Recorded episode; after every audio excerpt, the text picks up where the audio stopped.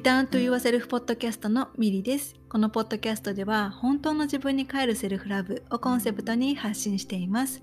自分に帰ることはその先につながる本当の自分で生きるための土台となります。心、体、魂をつなげて本来の自分を思い出して自分らしく幸せに生きていきたいセルフラブがベースにある心でつながるパートナーシップを育みたいと願う方はぜひリターンと言わせるポッドキャストをフォローしてくださいセルフラブを私からあなたへそしてあなたからあなたの大切な人へ愛が循環していきますように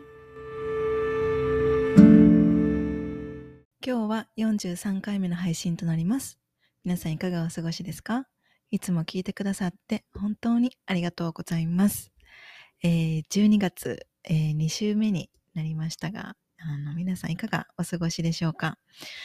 えー、私の今いるオタワはですね、あの今週あたりから本格的にあの雪が積もり始めました。ね、あの、いよいよ外出するときは本気の、本気の 防寒をしないといけなく、あの、なってきました。あのね、あの、玄関の、あの、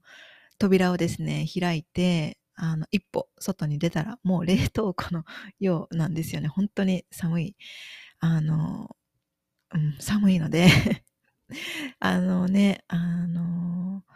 どれだけ防寒してもコートの下からですね、冷たい風が入ってきて、この季節、これからの季節、もう本当に外出するのが億劫になってくるんですよね。で、あの、肌が出てるところは、もう肌を全部隠したいというか あの、それぐらいね、もうあの、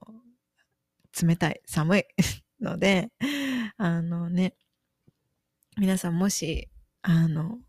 おすすめの防寒グッズとか、あの、お尻が冷えないように防寒できる何かおすすめのものとかがあったらぜひ教えてください。そして、きっとね、あの、全部を防寒するのは難しいと思うので、なんか、例えばお家で、あの、冷えを、なんかこう、和ら、和らげるというか、冷えた帰ってきた時に冷えた体を温める、なんかおすすめのグッズ とかあったら、あの、教えてください。はい。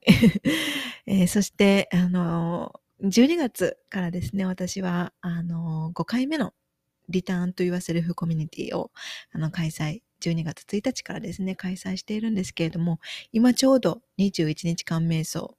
を取り組んでいて、えー、ちょうどですね、まあ、10日ほど、10日うんほど経ったところです。えー、ね、あの、とても、あの、今回も、あの、私自身も、えー、自分に帰る時間を、あのー、参加してくださってる皆さんと一緒に過ごすことができて、で、ね、今回は12月なので、結構その21日間瞑想中に配信している、あの、瞑想の、あの、誘導、誘導ビデオあの、もですね、結構あの、今年を振り返るようなうん、あの、ガイドだったり、あの、投稿する、あの、内容とかもですね、結構、この2021年をちょっと、あの、振り返ってみるような、あの、内容になっていたりするので、私自身も、あのね、そのコミュニティの、あの、投稿をしながら、自分のことを振り返ってみたり、うん、そして、なんかこう皆さん、あの、参加してくださってる皆さんの、あの、コメント、アウトプットを読みながら、ああ、こういう一年だったんだなとか、あこういう思いで、あの、過ごされていたんだなとか、そういうのをですね、あの、知ることができて、本当に、あの、12月、うん、あの、皆さんと 心地よくですね、あの、過ごす、過ごすことができていて、本当にありがたいなって思います。あの、ね、振り返る時間もとても大切だと思うので、ぜひもしこれを聞いてくださってる皆さんもですね、あの、この12月は、この1年間をちょっと改めて振り返ってみる。自分自身のこともそうだし、あの、ね、こう自分の、まあ、うん、人間関係とか、お仕事とか、あのパートナーシップとか、うん、なんかそういう、うん、人生的なもの を、もですね、あの、ちょっと振り返ってみて、あの、ください。はい。そしたら、今日のテーマはですね、えー、好きな人の好きなタイプにならなくていいというテーマです。えー、皆さんはですね、好きな人ができたとき、その人の好きなタイプが気になりますか？えー、どんな人がタイプって相手に聞いたりしますか、えー、私はですね、めちゃくちゃ気になるタイプでした。そして必ず聞いていました。え、これについて今日は私の、経験と、えー、今私が感じることについてお話ししようと思います。えー、私はこれまでですね、特に学生の頃は好きな人ができたら、まずその人の好きな人のタイプを知りたいと思っていました。えー、友達に聞いてもらったりしたこともあります。何々くんになんかちょっと聞いてもらえる？みたいな。なんかそういうことも、あの、した記憶があります。で、で、そして、その好きな人の好きなタイプの女の子になろうと頑張っていました。皆さんはどうでしょうか、えー、ちなみに、ここで言う私の学生時代っていうのはですね、主に中学生の頃です。ね、あの、それ以降も恋愛してたでしょって思うかもしれないんですけれども、ね、そんな昔の話を引っ張り出さなくても、ね、それ以降も恋愛してたんじゃないのって思うかもしれないですけれども、私は、あのね、その中学時代の恋愛経験にとあのトラウマがあってですね、それ以降、あの、誰かを好きになることに対してすっごく抵抗のある時期があったので、なんかそうやってこう自分から誰かを好きになって、そしてその人の好きなタイプを知りたいって思うことが、あの、多かったのが中学時代なので、その頃の話を、あの、ちょっと引っ張り出して今話しています。はい。えー、それでですね、その時のことを振り返ってみると、あの、そうやって好きな人の好きなタイプを聞くことっていうのは、本当の自分を見失う原因の一つになっていたなって思います。もちろんその時はね、そんなこと全く考えたこともなかったんだけれども、今振り返ってみると、そうだなっ思います。えー、なぜかというとですね、例えば、A 君を好きになったとして、A 君の好きなタイプが清楚な女の子だとしますよね。あの、これは、あの、例えです。はい。で、すると私は単純に A 君の好きなタイプが清楚な女の子だから、A 君に好かれるために清楚な女の子になりたいって思っていたんですね。で、その A 君と、あの、運よく付き合って、で、う、うまくいかなくなってしまって、で、今度は、例えば B 君のことを好きになったとしますよね。で、すると、あの、B 君の好きなタイプは派手な女の子だったとします。すると、また私は単純にですね、B 君の好きなタイプが派手な女の子だから、B 君に好かれるために派手な女の子になりたいって思っていました。めちゃくちゃ私単純ですよね。でそうやって、あの、私はですね、好きな人ができるたびに自分のキャラとか、好みの服のジャンルとか、聴く音楽とか、仕草とかをですね、好きな人の好きなタイプの女の子になろうと合わせていたんですね。で、すると、無意識のうちに好きな人の好きなタイプに合わせるっっていうことが、私の中でもう普通に、もう当たり前のようになってしまっていました。で、ね、清楚な女の子になったつもりが、今度は派手な女の子にっていうふうに、あの、好かれるために、あの、自分のあり方を変えていたっていうのは、そうしないと好かれないっていうね、あの、思い込みがあったんだろうなって今振り返ってみると思います。で、だからといって、せっかく相手の好きなタイプになろうと頑張って、頑張ってもですね、その恋愛がうまくいかなかったりすると、ああ、私ではダメなんだって自信をあの失っていたんですね。で、初めの方にもあの言ったように、あの中学時代のですね、恋愛にトラウマがあって、で、それ以降は自分から誰かを好きになるっていうことがあのなかった、あのしばらくなかったんですけれども、まさに中学時代から10年たった時にですね、出会った、あの、今のパートナーに対しては、本当に 久しぶりに自分から好きっていう気持ちが芽生えたんですね。で、彼と出会った当初の私っていうのは、私のね、中で恋愛の進め方っていうのは、その中学時代で止まっていたんですね。だから、あの、彼に聞いたんです。好きなタイプは どんな人ですかって。で、そしたら、あの、彼からは、自信のある子、ユニークな子、夢を持っていたり、意欲的な子って言ったんですね。それを聞いて、その時の私は、自分とは全く違うやん。もう無理やんって 思ったんです。で、ね、彼の、その、昔のパートナーの、あの、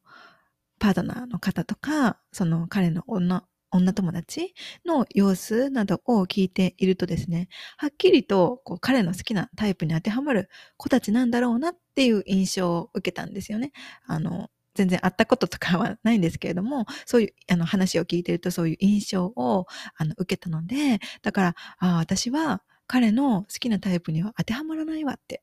うん、この恋は叶わないっていうふうに、会ったこともない人たちと自分を比較して、自信をですね、失ってネガティブになっていました。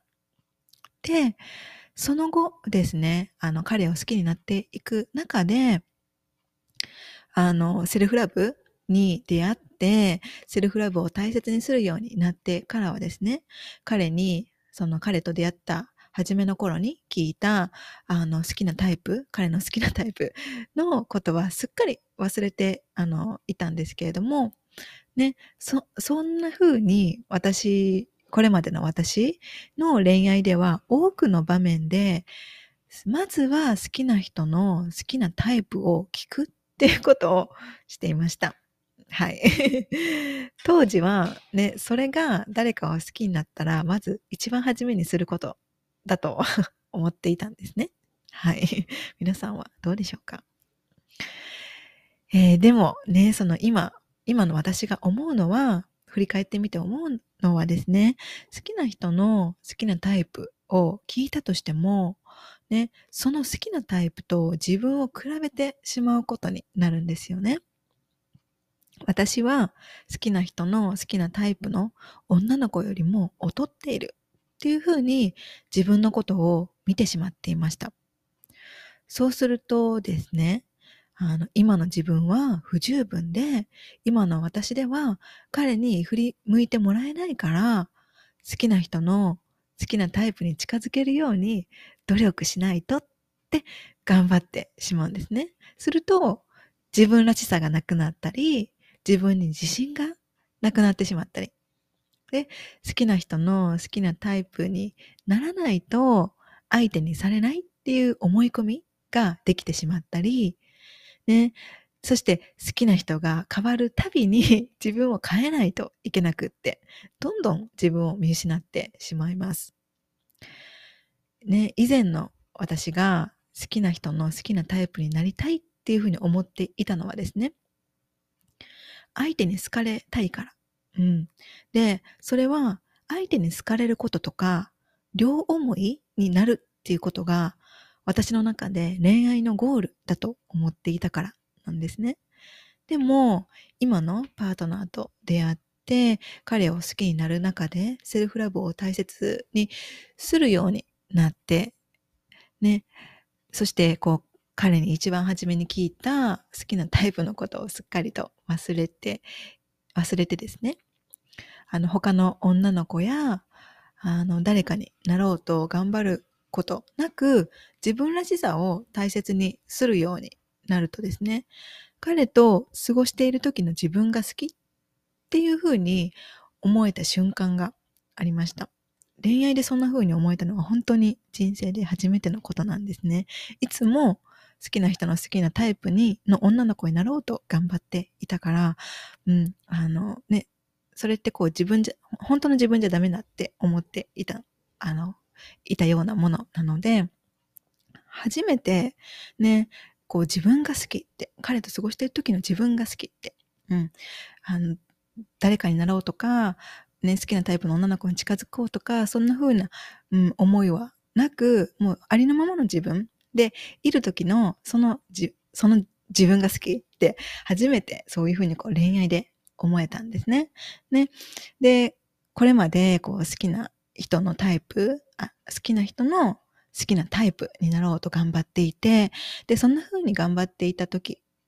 っていうのは、こう、自分らしさからね、その遠ざかっていたんですね。本当の自分ではなくって、好かれるために相手のタイプの女の子になろうと合わせているから、全く自分のことを好きになれなかったんですね。で、自分がどれだけ頑張っても、その彼のタイプの女の子に近づけないような気分でいたんですね。でも自分を大切に、自分の心地よさを大切にあのするようにあのなるとですね、好かれるためにタイプの女の子になろうと頑張ったり、自分は不十分じゃな、あ、じゃ、自分は十分じゃないっていうネガティブな状態から、リラックスして、ありのままの自分で十分だって思える、精神的にこう前向きな状態で、彼とこうデートをですね、する、あの、するようになりました。で、本当にそれ、その、うん、その違いはですね、すごく大きかったですね。そのデート中に、こう、本当にこ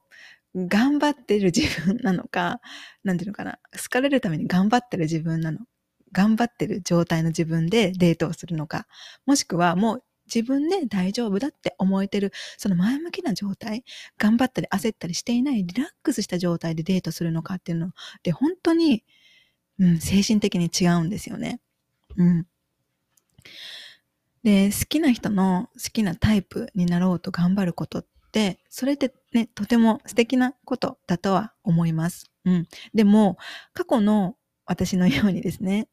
そうしないと好きになってもらえないっていう思い込みがあるのであれば、ぜひ、こう、自分の内側に帰って、ちょっとあの、なぜそういう思い込みができたのかなど、ちょっとあの、うん、あの見つめ直してみてほしいなって思います。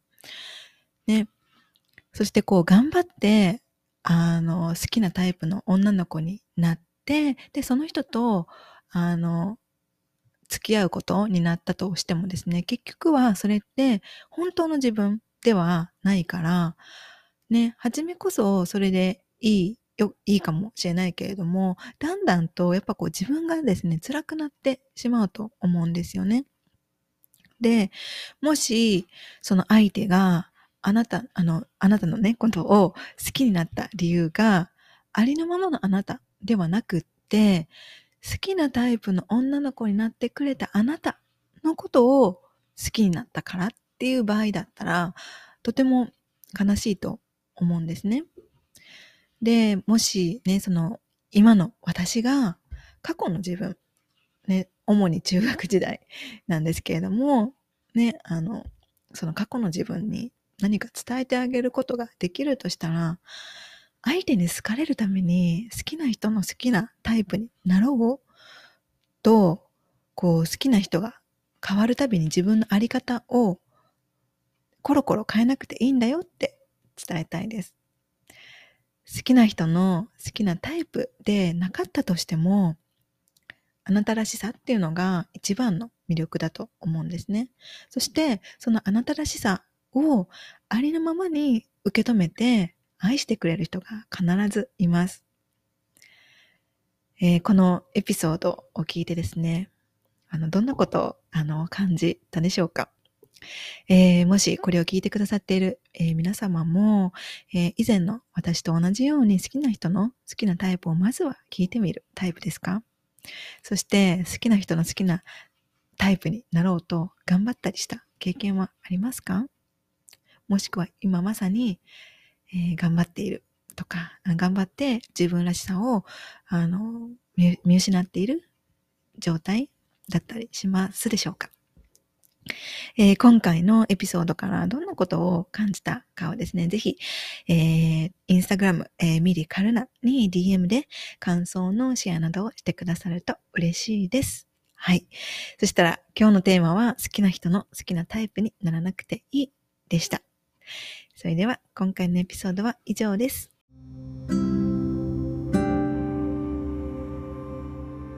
エピソードを最後まで聞いてくださってありがとうございました。私の日々の発信はインスタグラムミリカルナをフォローしてください。また自分に帰るセルフラブに関してこんな内容を話してほしいなどがあればお気軽にメッセージいただけると嬉しいです。そしてセルフラブのことやこのポッドキャストのエピソードが必要な方が周りにいらっしゃればぜひシェアをしてあげてください。これを聞いてくださった皆様が今どこにいて何をしていても今この瞬間が幸せでありますように。それではまた次回の配信でお会いしましょう。またね